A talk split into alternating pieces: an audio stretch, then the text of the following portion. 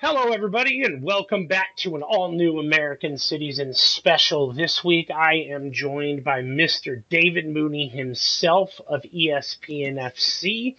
Uh, David, man, how you doing on this lovely day? I am uh, doing fine, thank you very much. It's uh, it's not quite uh, daytime here at the moment, but it's uh, it's a nice, pleasant evening, so that's uh, it's fine by me. Fair play, fair play. I, yeah, I have to remember to ask you guys, how was your day?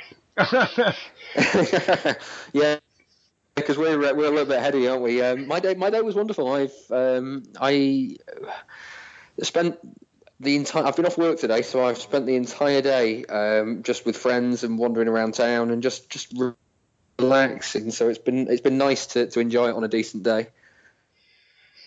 Absolutely, and you know, uh, one the reason we're here today is, uh, I, and I want to preface this by saying, you know, start off because there are going to be people who have varying degrees of of political views, and some people aren't going to care for this issue and be like, stick to sports. Well, my podcast, my show, so stick your lips on my ass. I do like it. I, I, do like a dictator um, like that with Blue Moon. So yeah, but. um basically, I feel like this is, issue is sports. This is relevant in sports. This is something that people have to deal with on a daily basis, and particularly in football.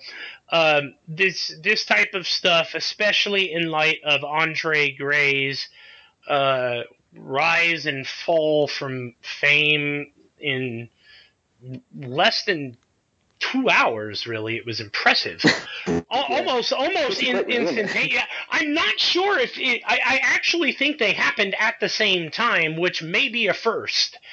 Um, but uh, you know, if this isn't your flavor, feel free to tune it off. But please spare us the hateful you know, whatever, because all I'm going to do is block your ass and, and, and prevent you from contacting us. So that's my disclaimer.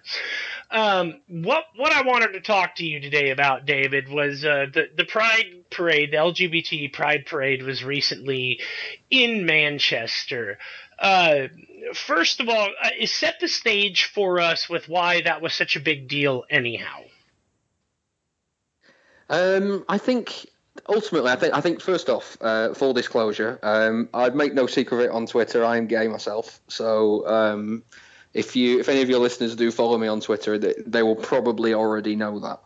Um, I think the the big thing for me about why it exists is not because I, I, people people look at it as as that we're living in in 2016 and that you know, we're, we're in a time when certainly in the UK, I don't know how, I don't know exactly. Um, you have to forgive me about America. I'm a little bit ignorant about uh, about how things work over there. Uh, but certainly in the UK, uh, equal rights are quite uh, they're quite close to being equal in terms of what you can can't do and, and that sort of thing. We have gay marriage throughout the throughout uh, the country. We have um, you know the, the, the right to be next of kin and all that sort of stuff when it comes to to partners who are not very well, who've passed away, that sort of stuff. So, so there's there's certainly um, I w- I won't sit here and say that equality is finished because I don't think it is. I think there's still a long way to go in, not necessarily with just gay rights, but with with all sorts of minority rights.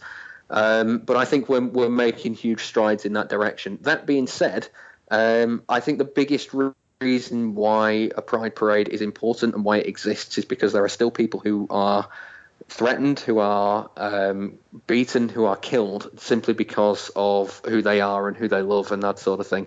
And I think just just having that that ability to normalise it, to, to make it a thing that kids can go to and enjoy the parade, and then say why are we here? What's this all about? And then for the parents to say uh, it's to celebrate diversity. It's to celebrate the fact that there are people that are different, but they're not any less important or they're not any less valuable because they are different. And I think it's it's important to to kind of keep that rich understanding. I mean, there's every every time it, comes up, there's always a, a, a kind of a, a, real, usually right wing group that will, will come up and say, well, we don't have a straight pride parade. And, I'm, I always kind of sit down and wonder, why on earth do you need one? You've, you know, every day has been a straight pride parade for the, the whole of human history. It's not been no. I, I, don't know anybody that would seriously suggest that straight people are persecuted uh, because of who they who they fall in love with, and yet there are still people who don't feel safe, you know, introducing a partner to people at work because they're the same gender, and that's not right. So I think ultimately the reason it exists is a reaction to that, and it's not. I'm not going to sit here and claim that homophobia is a huge, huge issue. It's that there are issues in the in this country that that need to be dealt with. Is one of them, uh, but it's certainly got a lot better over the last 20, 30 years or so. And I think what we what we often lose sight of is that yes, it's got better, but it's not the best it can be. I.e., it still exists, and while it still exists, this sort of thing is important and you know, as it pertains to football, you know, uh, especially because there, you know, you mentioned I don't know how it is in America with equality. I was laughing behind the microphone uh, on mute. I was just like, "Ah, oh, brother, come here, hang out with us, find out how unwelcome you are." Um, but uh, I, I, I just I want you, you look at Andre Gray and, and why this is relevant to football. And you, you know you you authored an article on this for a site specifically dedicated, uh, you know, for for you know for for gay athletics uh, well, athletics involving gay individuals. Let's let's put that differently. Yes, yeah. gay athletics, um, uh, and and also writers who are gay and and and are probably better equipped to handle the discussion of some of these topics uh, than maybe some other people. Uh, but I thought your your article was really well stated. Uh, first, I just want to get into those who don't know uh, why don't you go ahead and explain what Andre Gray, well, did? Yeah, um, I think ultimately it comes down to uh, a young kid making a mistake, and I think he's at the time about it was about four years ago. It was in 2012 when he was a non-league player. Um, he'd tweeted a string of, of uh, tweets that had been uh, quite inflammatory towards it was something along the lines of I'm not I can't quote verbatim. I don't remember what it was, but it, it was something along the lines of um, "Is it me or are there gays everywhere?" Hashtag burn in hell, and that it, it's it's not necessarily the homophobia behind that that I think is a big issue. It's the hatred that comes with it. The the hashtag there is it's obscene that level of of kind of uh, threat towards other people. It's, it's it's to the point where it is I would say close to inciting violence. And he was he then you know he's, he's had quite a good career. He signed up through a couple of other clubs, ended up at Burnley, scored his first goal, and on that day it was that was the day when the tweets surfaced and, and were made were made public. And well, they were already public, but they were found because when he made them, he was a non-league player and not really the story. When he obviously scores his first goal, you know he becomes the story and that's the focus of it. And I think his statement in response to that, which basically said, you know, I was a very different person back then. I was part of gangland culture in uh, Britain, where um, I was I was in a rather extreme kind of uh, gang situation. I was living on the streets in in uh, not living literally on the streets, but it was in the uh, in the streets of London where he was. It's a very hard place and it's a very um, unaccepting place. And since then, my views have changed, and it, I, at that point, I kind of think, yeah, I think I think that's right. I think I think it's right that people's views can change. I was an idiot child once, and I wouldn't like to be judged by some of the things that I used to think when I was 18 because I'm you know I'm 10 years older, 10 years wiser, and at that point, I, I, have to say, I, I think his statement was very well judged. Um, I'd now like to see kind of where it goes because if if that's it, if that's the end of the matter, then I don't think it's I don't think it's done. I don't think that because simply because there was so much hatred in in the original tweets, I think there just needs to be proof that he has changed. And we were talking before about Manchester Manchester's uh, Pride Parade. Burnley's got one coming up. Um, I'd like to see him support that, for instance, just to just, just to kind of say, well, actually, you know what, I have changed. I've realised I've made a mistake, and I've realised I've actually been a bit of a dick. So I'm gonna I'm making steps to put this right. And I think when we live in a society where there are, like I mentioned before, gay people that that don't feel comfortable holding a partner's hand in the street or don't feel comfortable introducing a partner to friends and family because of their gender, and we're watching a sport where ultimately, there are no gay athletes in the Premier League. There are no gay footballers in any of the leagues in England. As far as I'm aware, down through non-league, I don't know of any. Um, and it's frankly, only been recent. unlucky. It's only been Yeah, recent it's- that we've even had guys out here come out and and to be straightforward and honest, the players who've come out have had very. I hate saying this like it, but it's but it's been minimal impact. It's been guys fighting for roster spots or guys whose careers are Yeah, over yeah. and they had modest. But carry on, yeah. Yeah, and it, it just when when we live in that kind of situation, then I think just simply saying sorry isn't enough. You need to prove that you're sorry because it's that sort of attitude that is keeping these players from being themselves and being open about it. I mean, uh, Thomas Hitzlsperger um, is now openly gay. Um, he knew he was gay when he was a player, but he didn't feel comfortable in expressing that. Uh, Robbie Rogers retired from football before be, feeling comfortable to, to rejoin LA Galaxy and and um, kind of resurrect his career. And then on the same weekend when the Andre Gray tweets came out, he was subject to homophobic abuse. So it, it, it just it's it's an issue that just is and and to have that to, to have such an inflammatory opinion four years ago, I won't say it's fine, but it's fine to have changed your mind from that. I think at that point, then you need to prove that you're doing something to, to put that right. I would agree with you on that front. Um, the only issue, I guess, I question with with Andre Gray's statement, and and I did I you know as a BS detector, I I didn't sense any BS. I I kind of felt like that one was from the heart. You know, when you own up to something and and there weren't excuses in there, it was look, I was a dumbass back then, and I was part of an environment that cultivated dumbassery.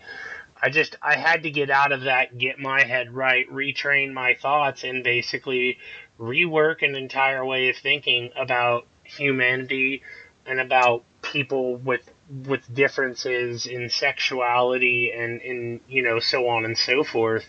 Um, and I think you're right. I think he's a work in progress. So I do you think maybe asking him to do a gay pride parade might be too big of a step or are we looking at his statement and saying reading it as if he's saying he's completely over you know he he loves gays now in other words?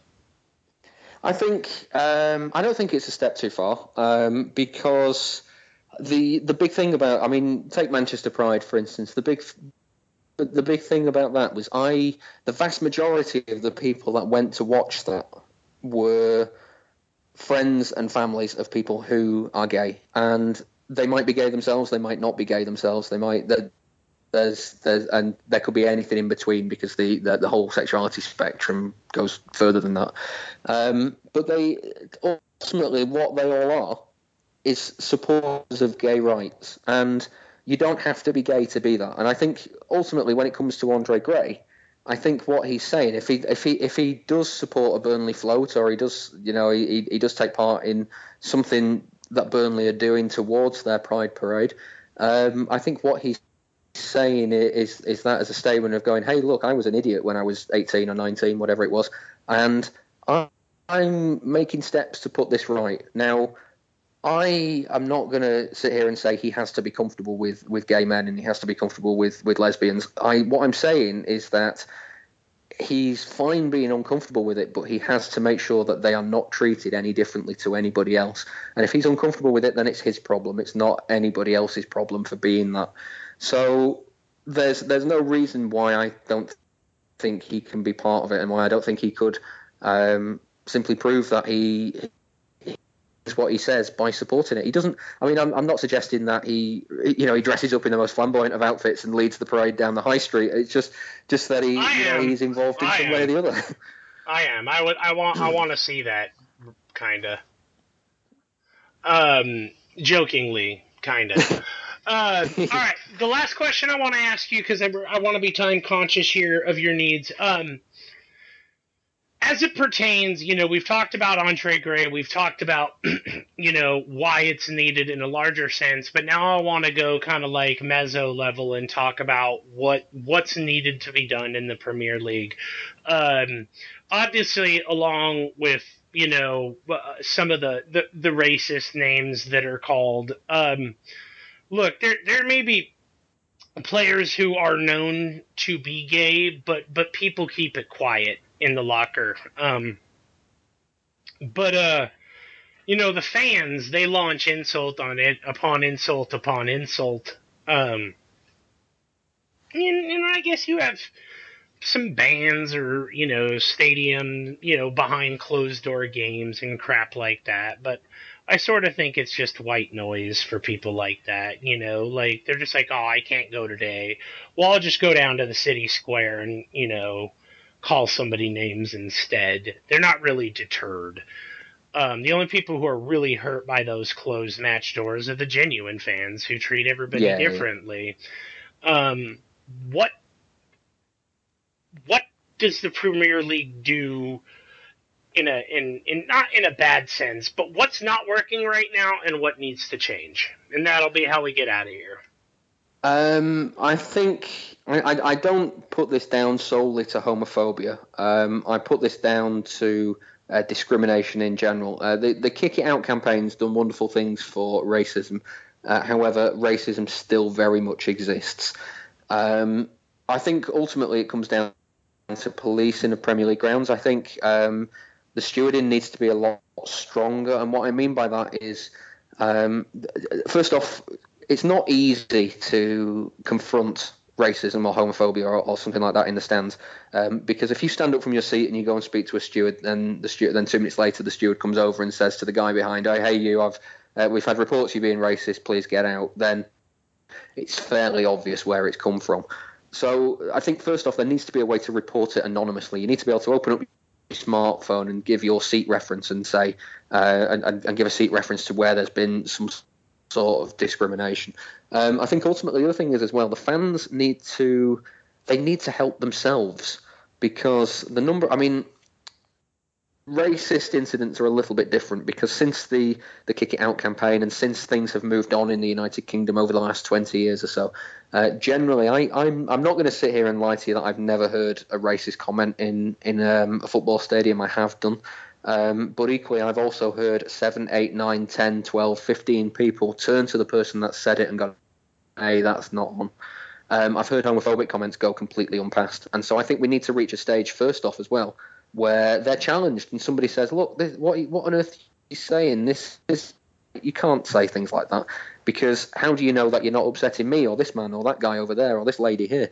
So I think it's it, it first off comes down to that, and I think second off there needs to be a, a, a division-wide club enforced policy that it's that they will ban people caught doing it, and they will ban people who um, who are responsible for that sort of abuse. Um, I do find that it's it's difficult to to get that message through. It's difficult to get exactly who is responsible for what through. Um, but in cases where it's happened, then I think people need to come forward and say, look, it's happened, and this is the person that did it, and explain why it's not right. And I'm not saying ban them forever. And what I, I, because I, I mean that doesn't achieve anything. What it does is it makes the taboo more taboo. We need these people to be to be thinking about what they're saying and who they're hurting. If you want, I mean, I put it down to when I'm writing things, I I quite often sit there and think this is rubbish, and whenever I put it into the public domain, I'm prepared for people to tell me that it's crap because I've already said a lot worse about it because my head is a monster at times. I can think some horribly monstrous things that I wouldn't ever dare say. And it's fine actually for people to think things that are not very nice, providing that afterwards they go, "Oh, that wasn't very nice, was it? I need to, I, I, need to not let that out, and I need to make sure that that never gets out." And that's, it's probably not true either. It's probably got nothing to do with his skin color or his sexuality, and that was that was very wrong. And at the minute, I think we, we live in a society where it's very easy to to let a player who has gone down easily be called a puff or or, or be be called all sorts of, of homophobic names. And I've, I'll give you one incident that that happened recently in, uh, in, in a football match I was at. Um, the guy behind me um, said something uh, to I, I, won't name uh, who the players was because then it leaves the, the game open to interpretation. Um, it's uh, one of the players went down very easily, and he called him a soft queer. And I was a, I, I, I'm very passive when it comes to how I'll report things, and so I was ready and firing to, to fire up the tweet to, to City in direct message, and uh, well, I've just given away who it was, um, but I was I was uh, direct, I was ready to, to direct message uh, the club and just say, look, this hasn't happened, and I stopped doing it because uh, the two people to my left and my mum on my right hand side all turned around at once and said, "Hey, that's not on," and he turned around and said, "Yeah, I'm very sorry, I didn't mean that." So I think in the heat of the moment, things like that can get said, and providing that we acknowledge that it's wrong and we acknowledge that that there is an element to it that might have just come out of nowhere. You don't you sometimes don't mean to say something horrid like that, and it just happens. Um, as long as as that's accepted that it is not right and not okay, um, and that people challenge it, then I'm all for people apologising, going, I'm sorry, didn't mean that. Um, can we forget that it happened, please?" And I think we need to get to a position where that is the majority, and at the moment, that's nothing like the majority. Um, how else the Premier League can do it, I don't know. I, am not a big fan of behind closed doors games because, like you say, it's it's the genuine fans that miss out on that one, and, and the one or two idiots that are, that are punished for it.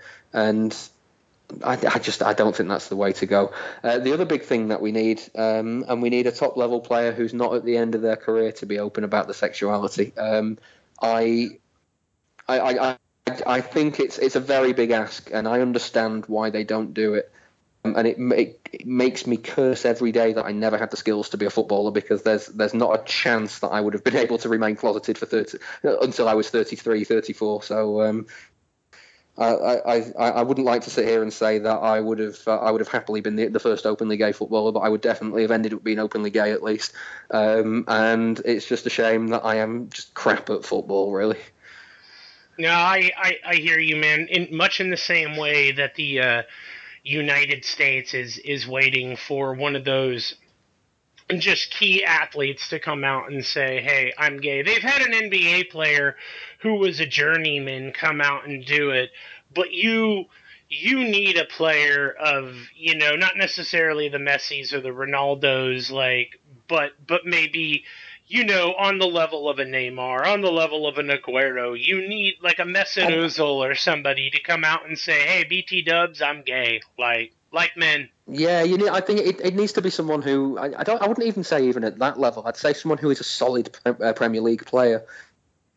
I think, I think, it has to be somebody with respect. I think it has to be somebody with respect because I've looked at this subject you know, for in, in, America because there's so many there's so many pro leagues and, and they battle this with dudes coming out, especially in football. And depending you know, it just it it's gotta be one of those major it's gotta be a key athlete on a team because I just because it, it, it just does. I've seen it too many times in America where a step lower than that doesn't make the noise. Like I said, yeah. J- Jason Collins is one of those solid players. He was solid. Everybody in the league loved him. He was well respected. Great. He wasn't a superstar, and if you asked the fans who he was, it didn't change minds. But if, and again, I don't, I'm going to pick a different person. Again, if somebody like Alexis Sanchez comes out and says, I'm gay, that changes the game for me. Yeah, it does because it, it ultimately it goes to prove that the top level players are good because they're good at football, not because of who they sleep with. And it's I think it's. Um, I, I, actually think one of the other things that we can do, and it's interesting that at the uh, that at the start of the show there was uh, that you you said about the disclaimer about uh, if you're not comfortable with this, then that's your beef. Um, I actually think the people that aren't comfortable with it need to need to be made comfortable with it, and I think they it, it, need one of the things is they need to listen to things like this, and they need to they need to sit there and squirm through a, a discussion that they're not comfortable with, because that's how taboos stop being taboos. You know, that's how we, we can sit around, uh, uh, you know, and, and quite happily discuss things with friends and family that 20 years ago we, we just would not have brought up. And while things are taboo, that's when they they are a little bit mysterious, they're a little bit unknown, and then people get scared of them, and that's how you end up with discrimination. So I think it's it's a big thing that that I, I, the other thing I think we can do is just talk about it. What just just make sure that people are aware that it's an issue and that there are there there are actually thousands of people that go to football stadiums up and down the country every week that sit there and you know do feel like they're under pressure to be something that they're not. So it just it, I think it's important that we as a society, you know, just pull together on this issue and as a sport I find it odd that, that football is so far behind the, the rest of modern life. You look at, you know, I, I always I, I always sit there and, and run through the maths of it because the general kind of accepted statistic, and it's I don't know how accurate it is anymore, but the but from when I was growing up, it was always that roughly one in ten people is gay in the in the uh, British population. Um, I would expect when it comes to football that you know, if, if you're growing up gay, the chances are that you may not have been involved in football. And I am willing to accept that I am one of the few who were. So, so already, I think that when it comes to the numbers, I, I would expect the numbers in football to be to be a little bit fewer. So maybe one in 25, one in 30, for instance. Um, that still means that there should be a decent average of gay footballers in the Premier League, Championship League One, League Two. Um, but none are open about it. I I, I flip the other side of the coin when you look at, at kind of like the service industries and um, an airline. Um, it's quite a, a, stereotypically, in inverted commas, gay career to be cabin crew, for instance.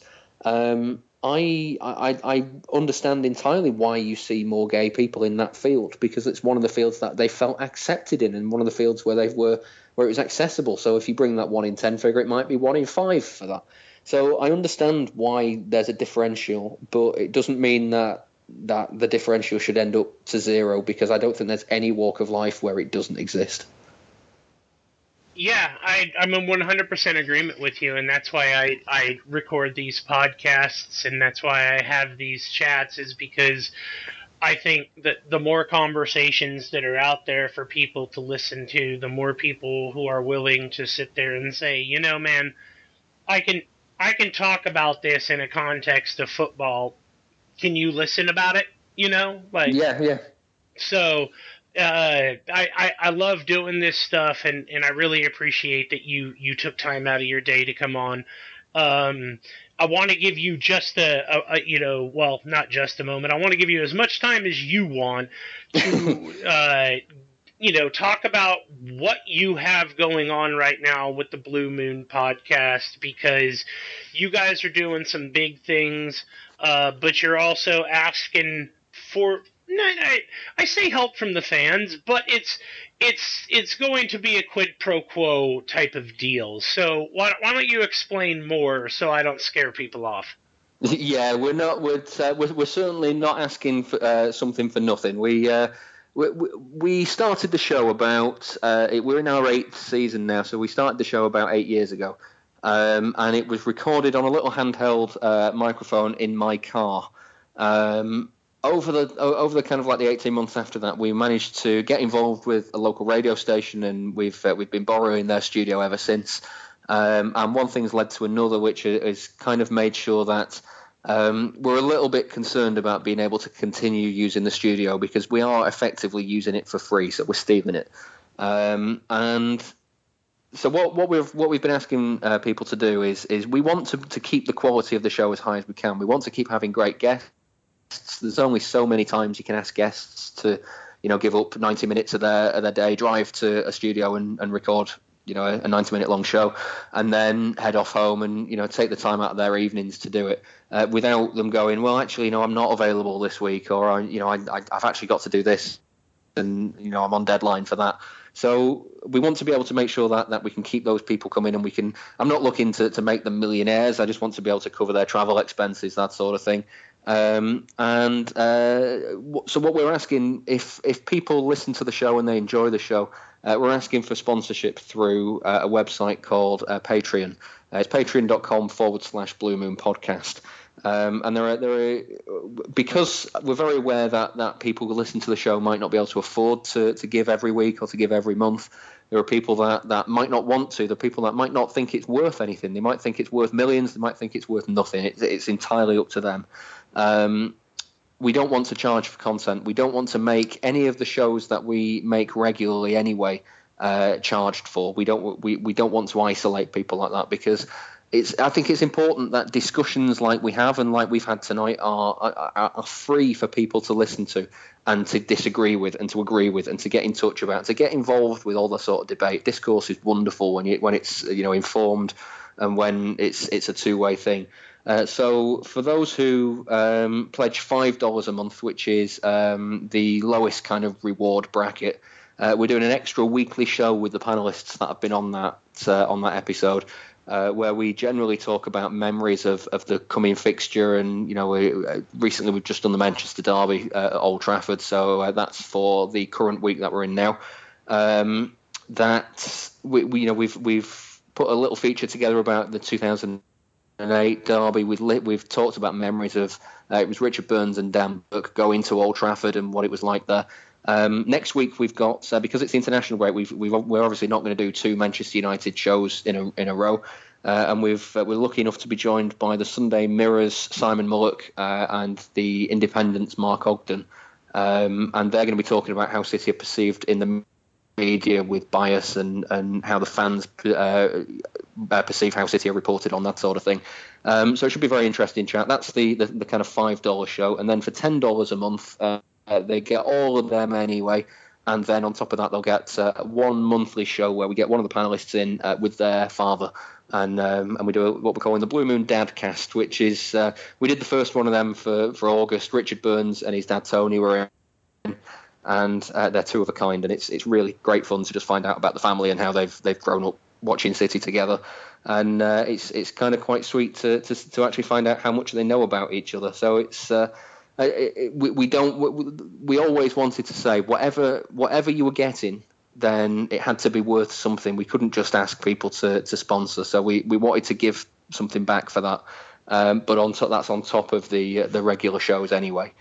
Um, they will they're free. They'll always be free to listen to. I uh, I'm, I'm a big fan of, of keeping keeping that uh, that main show um, available for everybody, and uh, those that want a little bit more can can pledge a little bit and they'll uh, they'll get a little bit as well. And we, we, we hope it's not kind of the the bars. We hope the bar's not been set too high.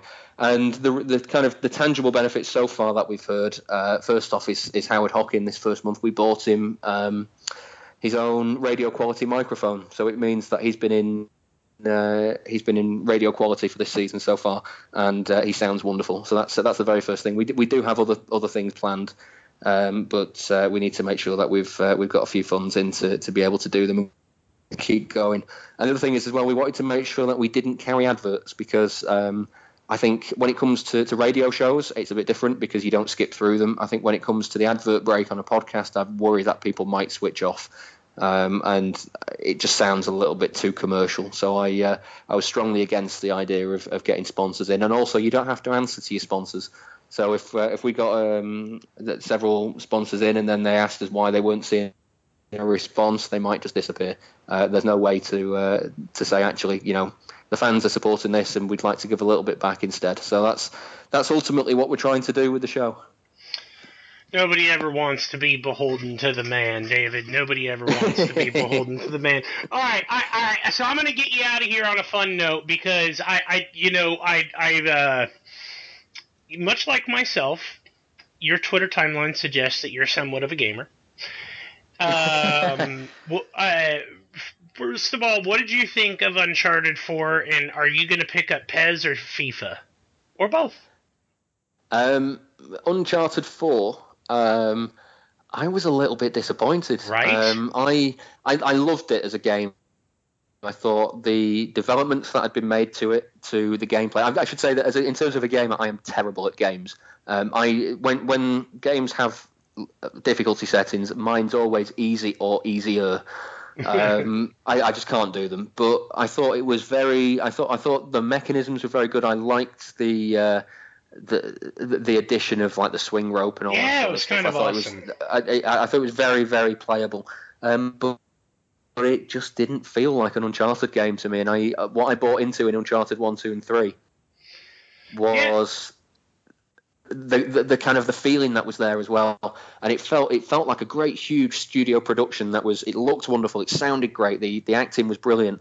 I actually thought the story was a little bit flaky at times. Um, and it felt a little bit padded out in times as well. Um, and I'm not going to sit here and tell you that the stories for uh, Uncharted one to three were, were fantastic, but they they certainly felt very kind of Uncharted to me, and this one kind of felt a little bit less like that. And I won- wonder how much of that had to do with the uh, switch of um, of uh, directors and, and Yeah. writers and the process of that. But, But, I, I uh, could see. I mean, I mean, in my one of my biggest, uh, one of my favourite games has been uh, The Last of Us, and you could see the influence that that game had on Uncharted Four. So it's uh, it, it's certainly you can see that it shared a director. They they felt very very similar those two games. yeah, that is true. Uh, so PES or FIFA? Um, I don't know because I didn't buy last year. Um, I normally me and my mate Kev, who uh, is he's never going to hear this because he's a Wolves fan, um, but me and him have uh, have normally spent years playing FIFA, um, week after week after week, and it's always been FIFA. Uh, last year he got PES, and I didn't get one of them because I had uh, I just didn't have time uh, to be to be playing games. I never had. Uh, use of the television when he was when he was available, so he, we never ended up playing. Uh, this year, if I get one, um, it might be PES. It might have- be PES. I, I'll probably have to play the demos first. Yeah, I, I, that's, I have the demo sitting on my screen. That's sort of what spawned the question. I, I downloaded it. The challenge has definitely been upped, and I'm sure that they'll do some tweaks uh, based on feedback, uh, just on, on some of the little things. But uh, my roommate was even commenting last night that like he feels like the controls are much more intuitive. Like it can sense what you want, what you want, or you're thinking you want to do just in terms of shaking a player off of you and keeping the ball, it, it naturally does some of that stuff for you. And that's huge because yeah, I can, I, I, can, I can I feel that because FIFA certainly last it felt very, very boxed off, and it felt very mechanical at times. Ah, yes. And to input like moves to get around people, it was worse than like the old Street Fighter games when you had characters like Dhalsim or Zangief, which required like full circle motions and half circle motions. I'm like, the hell, man? Why can't you guys just make this thing like down, down, down, right? You know, like eh, this is Yeah. stupid. But uh cool, man, David. I I definitely appreciate which your is time. which is ulti- ultimately which is why uh, just before you finish, um, I think one of the best games that has been the most accessible for controls and for ability uh, is Portal and Portal Two, uh, Hmm. simply because they, if you if you notice the the big thing about those two games, there was no difficulty settings on them. You everybody played on the same difficulty. And if you're rubbish at games like me, or if you're an expert at games like my mate Kev, you both got the same level of enjoyment out of the same difficulty rating, and I think that was uh, the the ability to do that was wonderful. Huh, that's very interesting. I've heard good things about it. I think my favorite game for controls has almost always been uh, Grand Theft Auto. Um, I think that you know, I've never played them. dude, there's so much there, so much there. Uh, I can't even begin to ins- express to you how much fun is there. It allows you to take that side of yourself that's almost probably too unethical and just channel it into something that's hilariously well let's just face it it's it's it's hilariously inhumane. And uh, but but the writing is really really witty. It's always really funny. And i've i've never seen a studio that puts out games as consistently like in the 10 category as as rockstar. They just they just get it. And and they take Yeah. forever to come out with a new game like five years five six years but man when they come out you are so glad you waited they're like Squaresoft. Yeah, I, I, I know I know what you mean. But all right, here, Dave. I, I just want to say thank you uh, again. Um, people can find you on Twitter at David Mooney. Uh, if you would like to follow us, we are on Twitter at America Cityzens. Uh, that's America with no N because Twitter uh, handles, and city spelled with a Y, cityzens. Uh, as for me, I am Josh, and I want to thank Dave again for taking time out of his day uh, to do this with us, and we will catch you here next time on American Cityzens.